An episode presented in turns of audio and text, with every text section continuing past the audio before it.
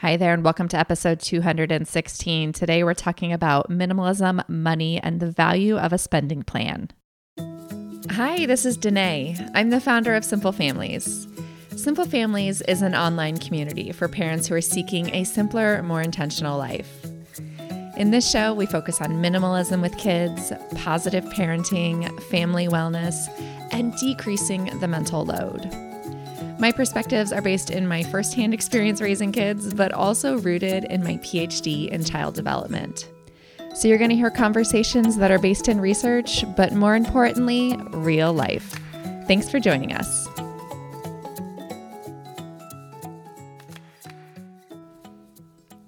Hello, and thanks for tuning in. If this topic today makes you a little bit nervous or uneasy, then that might be a sign you need to hear it the most. We're talking about minimalism and money, and I'm going to share some of the biggest mistakes that I've made getting started in minimalism over the past few years. But before we get into that, here is a 60 second word from the sponsor for this segment, Rebel Girls. You might be familiar with the best selling book, Goodnight Stories for Rebel Girls. Well, I'm thrilled to share that they also have a podcast. Rebel Girls is currently in season three. If you're looking for stories to inspire your little girl or your little boy to pursue dreams without limits, I highly recommend you check it out. Right now, I feel like many of us are inundated with screen time, and kids' podcasts are a great alternative. In this show, you're going to hear awesome stories narrated by inspiring women such as Melinda Gates and Jameela Jamil. The research shows us that only 19% of children's books showcase women with jobs or career ambition and Rebel Girls is trying to change that. So, to inspire the Rebel Girl in your life, go and find Good Night Stories for Rebel Girls on your favorite podcast player. I hope your family enjoys it just as much as mine. Again, the name of the show is Good Night Stories for Rebel Girls. All right, I'm ready to move forward talking about money and minimalism.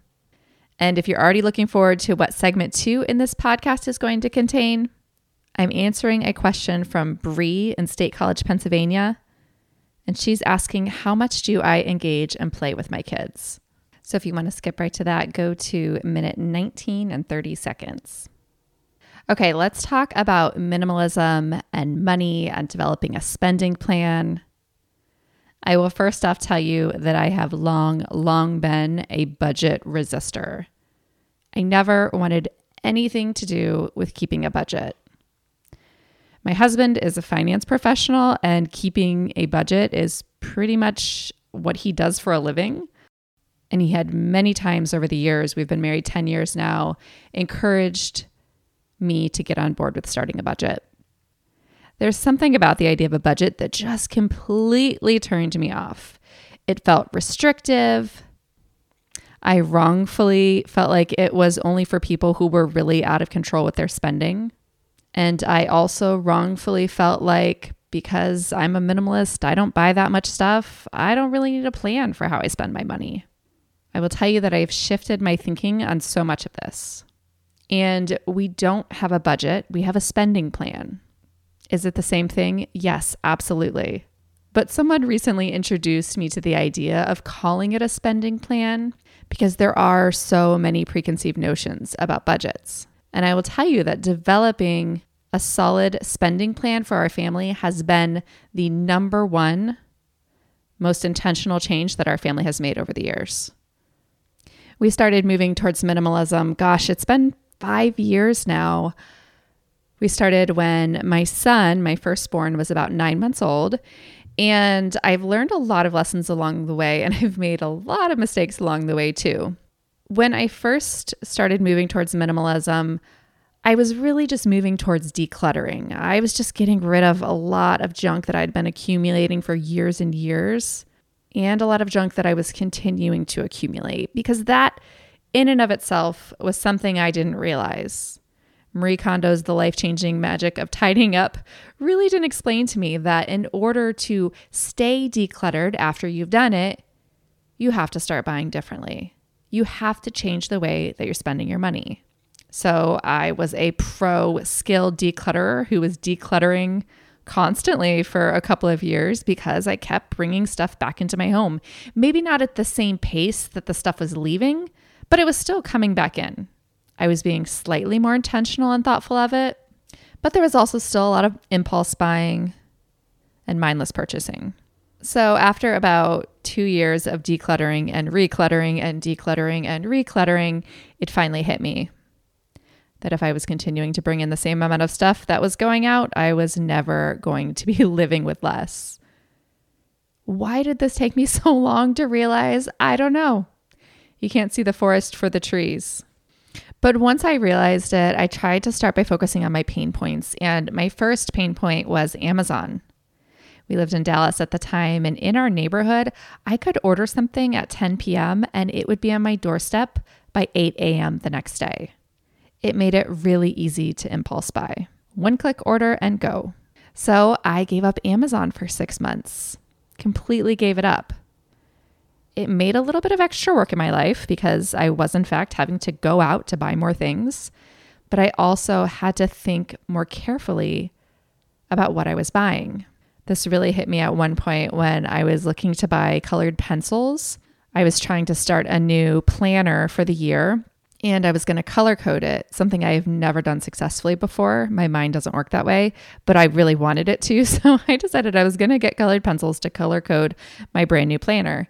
And I thought to myself, wouldn't it be easier if I just found one pencil that had all of the colors built in? So I went on Amazon, searched up and down until I found this one pencil, this mechanical pencil that had like 10 different colors built into it. I could switch it off kind of like you do a pen. I was like, yes, I found it. And I ordered it and I got it. And I realized that Amazon truly makes available to us things that we never dreamed, things that we never knew we needed, things that we probably don't really need. There are solutions for problems we didn't even know we had. So, giving up Amazon was awesome for me. I learned so many lessons. After six months, I went back to Amazon and I was buying a lot differently. I was being a lot more careful, a lot more intentional. Overall, I was making progress. Things were coming in a lot slower than they had in previous years. In particular, I was doing really well with clothing once I moved towards a capsule wardrobe, I really cautiously brought new items into my home, only things that I loved and that I knew I would wear and keep for a really long time. So, clothing in many ways felt easy for me. Toys, on the other hand, was not so easy. It was really easy for me to justify buying durable, high quality educational toys for my kids. They were educational. It's not like I was buying junk but it was too much educational stuff. And again, going on Amazon, the option for toys and educational opportunities for your kids are endless.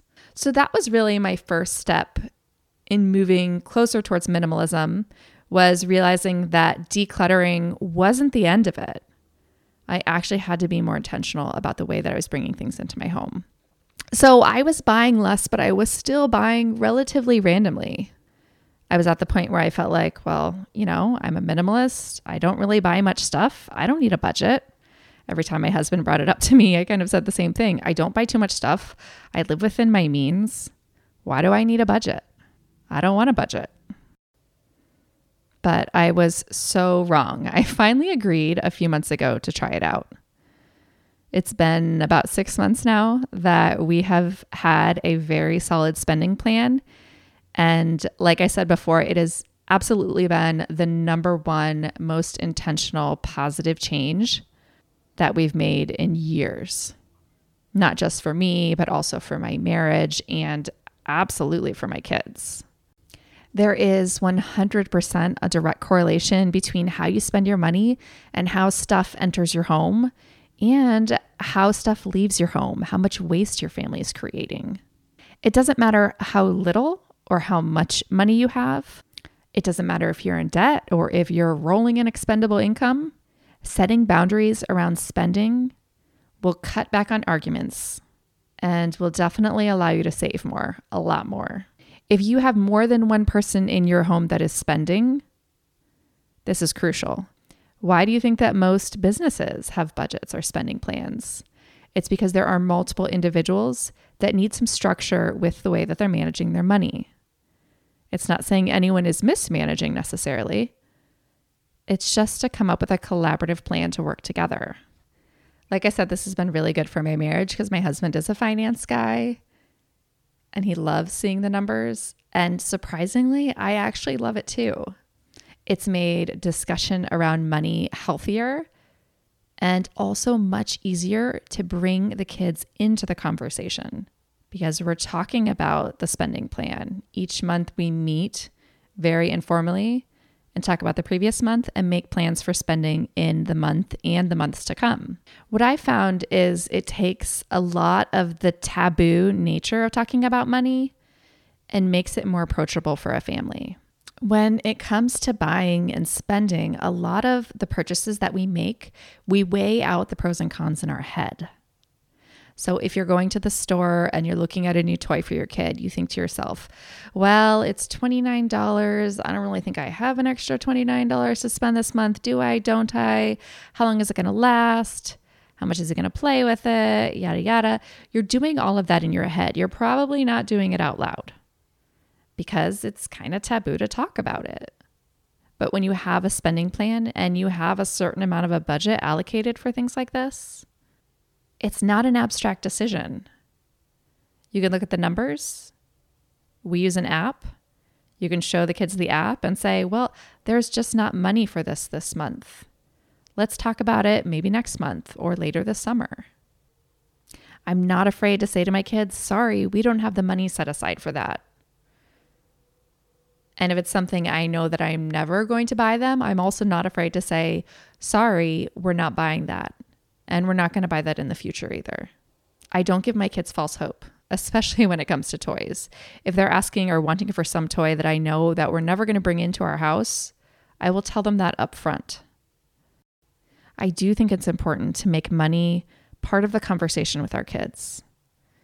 To talk about it openly and discuss it. Obviously, you don't have to give kids all the details, but bring them into the decision making.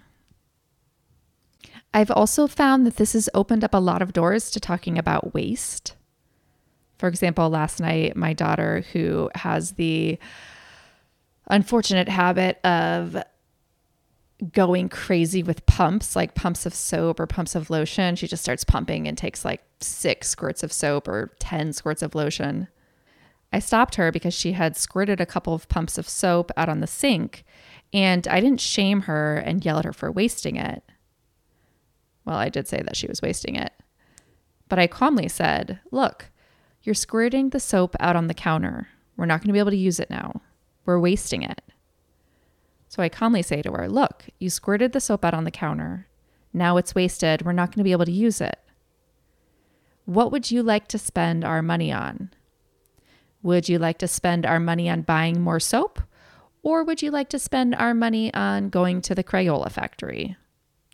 And I used the Crayola Factory example because that was the last fun experience that we had together as a family, and my kids had a really awesome time there.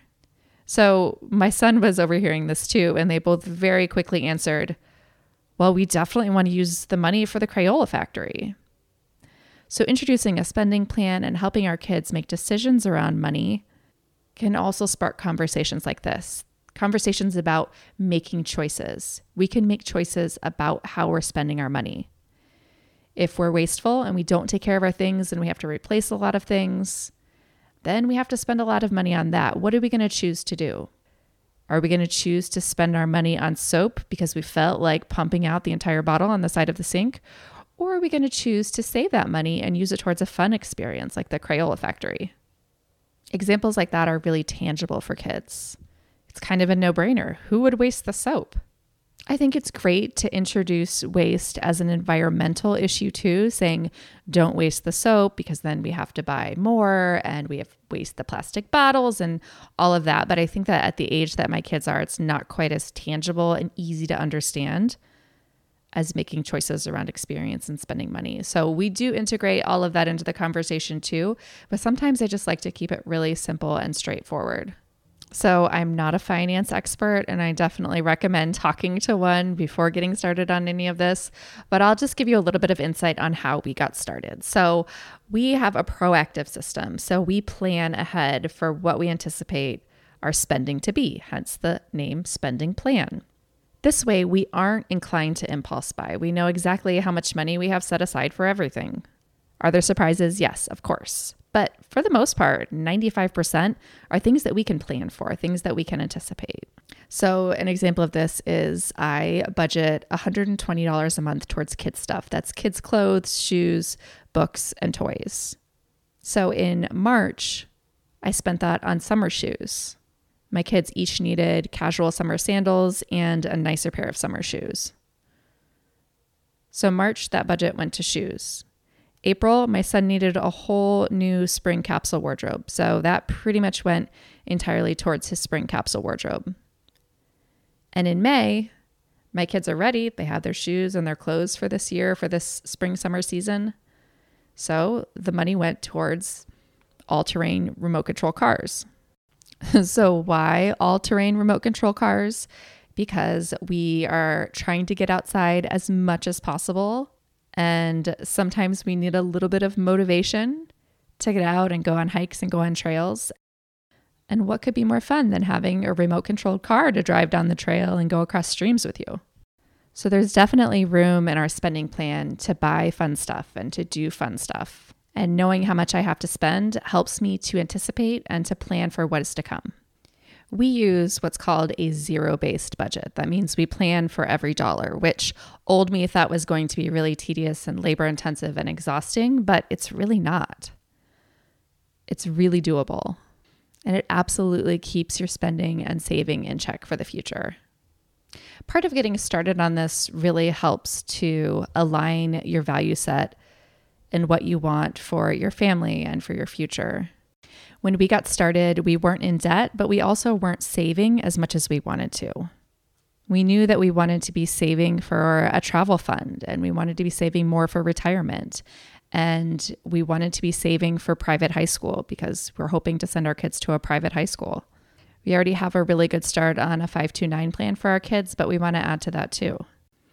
So, yes, developing a spending plan will help to align you and your partner or any other people in your family who are spending money to stay focused on your goals and prioritize the things that are important to you. We use a simple app to track all of our expenses and we enter every cost manually. We don't sync up transactions from our credit cards and debit cards and that kind of thing. And I found that entering every cost helps me to keep a really close eye on the way that I'm spending. A couple examples of apps that are zero based budget friendly are YNAB, You Need a Budget, Every Dollar, and Mint. So I can't say enough good things about the importance of developing a spending plan for your family and planning out where you're going to be spending your money. Like I said, I really think it's the most intentional thing that you can do. It's going to help you to buy less, to live lighter, to save more, to reduce stress, to teach your kids about money, and when you're buying more intentionally, you're probably going to be wasting less and reducing your environmental footprint. I hope this has been helpful. If you want to talk more, send me a message over on Instagram. I'd love to hear your questions and your thoughts and what's working for you. Now, before I move into Bree's question, which is how much do I play with my kids, I'm going to bring you a one minute word from the sponsor for this segment. The sponsor is Causebox. Causebox is a quarterly subscription box that's curated by women for women, and it's filled with all sorts of amazing products and brands that are ethical, sustainable, and have a positive mission to give back. I'm usually pretty skeptical about subscription boxes because I've had some before that are filled with a bunch of stuff I'm never going to use and I don't even like. But I will say that I was pleasantly surprised by my experience with Causebox. In my first box, I got a jade roller, which I was really excited about, a duffel bag, a bento box, some really cute, simple earrings, and several other things that I actually liked. If I sound surprised, that's because I am. So if you have someone in your life that you need to give a gift to and you don't know what to give, I recommend Causebox. My listeners can get an exclusive discount if they go to causebox.com forward slash simple families and use the code simple families. You'll get 30% off your first box. That's a box worth over $250 for less than $39. So go to causebox.com forward slash simple families. All right, moving on to my question for today. This is coming from Bree in State College, Pennsylvania. And she wrote, How often do you engage in play with your children, like pretend play and such? Or do you just tell them to play while you monitor and get things done? I play with my kids a lot, which I love to do, but I worry it may be too much. When I try to back off or try to give them more time to independently play, they want me to play. Any suggestions? Okay, Bree, I'm going to read into your question a little bit. You say that you worry it might be too much that you play with your kids and you're trying to back off a little bit, but they still want you to play. It sounds like you enjoy playing with your kids, but you also would probably enjoy playing with them a little bit less. And you're trying to find the balance of how much you should and how much you really want to. So I don't actually get down and engage in pretend play for any length of time with my kids. No, I do kind of pop in and out of it with them. My daughter's in a stage right now where she's pretending to be Wonder Woman and she'll run into the room and I can very easily tell that she's in Wonder Woman mode. And I will maybe quickly say something like, Quick, Wonder Woman, there's a mission. There's a lost dog. Can you find her? And then she'll run around our house trying to look for our dog. But that's about the extent of it. I'll pause, participate, and then go back to doing whatever I'm going to do. I get this question and forms of this question all the time. The reality is that as parents, it's hard for us to authentically engage in pretend play because our brains are just in a different point of development. In early childhood, our kids have a hard time seeing the boundary between real and fantasy. And that allows them to very easily slip in and out of these fantasy worlds. But as adults, we see that line really clearly, and it's not as easy for us to get into. So if you don't enjoy pretend playing or you don't enjoy really playing with your kids, don't feel guilty. It's actually not your job. Back in episode 139, that's simplefamilies.com forward slash episode 139, I talked about how to get your kids to play independently. And one of the things I emphasized was it's not easy to get every kid to play independently. Some kids come to it much easier than other kids. So if you have a kid who doesn't want to play independently and wants you around a lot, don't blame yourself. It's not necessarily something that you did wrong. But there are things that we can do to encourage our kids. You've got to believe in your kids, believe that they are capable of playing by themselves. Your confidence in them communicates their competence. They're looking for you to play with them, but they're also looking for you to give a nod of encouragement that they can play alone.